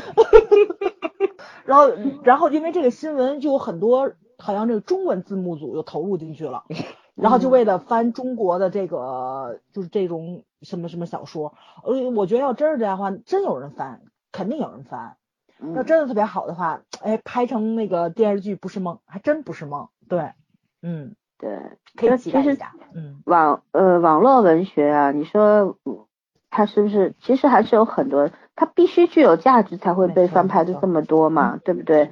其实说明其中有很多，不管它是博眼球啊，还是它真的写得好啊，我们不管它本身的原因是什么，可是它翻拍出来之后啊，质量良莠不齐，这个过程我们也是可以忍耐的。因为总需要过程嘛，对吧？对你不可能上来全是精品，这件事太可怕了，哪个国家都做不到吧？没错我觉得。嗯，是吧一个过程。对，但我们总体就希望这个走向是正常的，你不要像心电图一样上下上下上下的，你就正常的一个曲线往上走，别跟中国这个股市学，跟股票曲曲线学就完球了，对吧？你就你就好好的慢慢逐步上扬就可以了，就是嗯嗯。对，而且我觉得好像现在游戏好像还真的是，就是跟那个想法不太一样，就包括比如说今年那部呃《无敌破坏王二》里面，它那个就是那款比较暴力的那个游戏，对吧？就是那个闪闪闪姐，他那个游戏里面最后不有一大段台词吗？就是讲了他们这个暴力游戏。其实也并不是只是宣扬什么血腥啊、什么杀戮啊、暴力啊什么的东西，他其实想宣传的是，在这种极端的环境之下，我们这个团队还是那个团结在一起的，还是有家族爱的 family 嘛，对吧？你肯定要要讲这些东西。然后，但但是就给我的那种感觉，我觉得可能是那个国外的创作团队也面临这种，就是就这种可能比较纠结的一些东西，到底到底呈现给孩子的世界是不是对他们三观是有冲击性的？这个。他就从另外一个方面去讲了，就是你可能会有冲击，但是这个冲击里面能带给你的那个思考方向，你如果放到正向去看的话，它也是有存在意义的，嗯，对吧？对对对，我当是然反反正我就觉得，就是美国动画片儿其实很多方面的时候是挺适合成年人去看的，因为咱们成人了的话，不太像小孩儿似的，你比较容易被别人左右，你就很容易往自己的那个思维死角上去走。我认为是什么就是什么。很难被洗脑，但是如果说就是说宽容一点你去看这些个多元化的东西的话，不见得都是那个就是非常差劲儿的。就包括咱们以前的时候也会觉得读琼瑶的小说就特别耽误学习，现在这帮孩子玩游戏，家长肯定也会这么想。其实每个时代跟每个时代，你喜欢的那种东西，对你肯定都有好的影响跟不好的影响在，这是肯定的。对，嗯，琼瑶小说里至少它也有优点啊。对啊，文字多美啊！它的文字很美啊，它对也会写诗词啊，对不对？嗯嗯，对我我再把话往那个听他说爱丽丝那儿回回说一下啊，嗯我就觉得当时我在贴吧里边，我写了一写的剧评啊，我就写的，我觉得就是文根英饰演的这个角色，她其实是具有这个新时代女性的象征的，对吧？嗯为什么人必须只能为爱情服务呢？我为什么就不能选择为我自己活着呢？我要爱情也要我自己的生活，不可以吗？然后当时被好多好多人骂呀，说说说我这个什么什么那个那个啊，然后我后后来说我说也许这个编剧他创作的意图就是让你们学会反向思考呢。如果你们上来就拒绝了反向思考这个操作，然后只是先下先站了立场，然后去判定他有罪，他该去死，那你看这个剧到底是为了什么呢？对不对？其实我们都知道嘛，一体多面，任何一个事物它存在，它必须有很多很多的价值意义在里边，它有好的有不好的。那就像早上说的，就重点是看你站在哪儿啊，嗯对吧？你用什么眼光去打开它呢？如果你只是为了批判而批判的话，我觉得，那你看什么应该都好看不到哪儿去吧，就是这个样子，对吧？嗯对吧？嗯嗯，就是这样。那我们就今天还有什么要说的吗？没有了，跟你俩说差不多。嗯，嗯，行，那好吧，那我们就这样吧，拜拜。晚安，拜拜。晚安。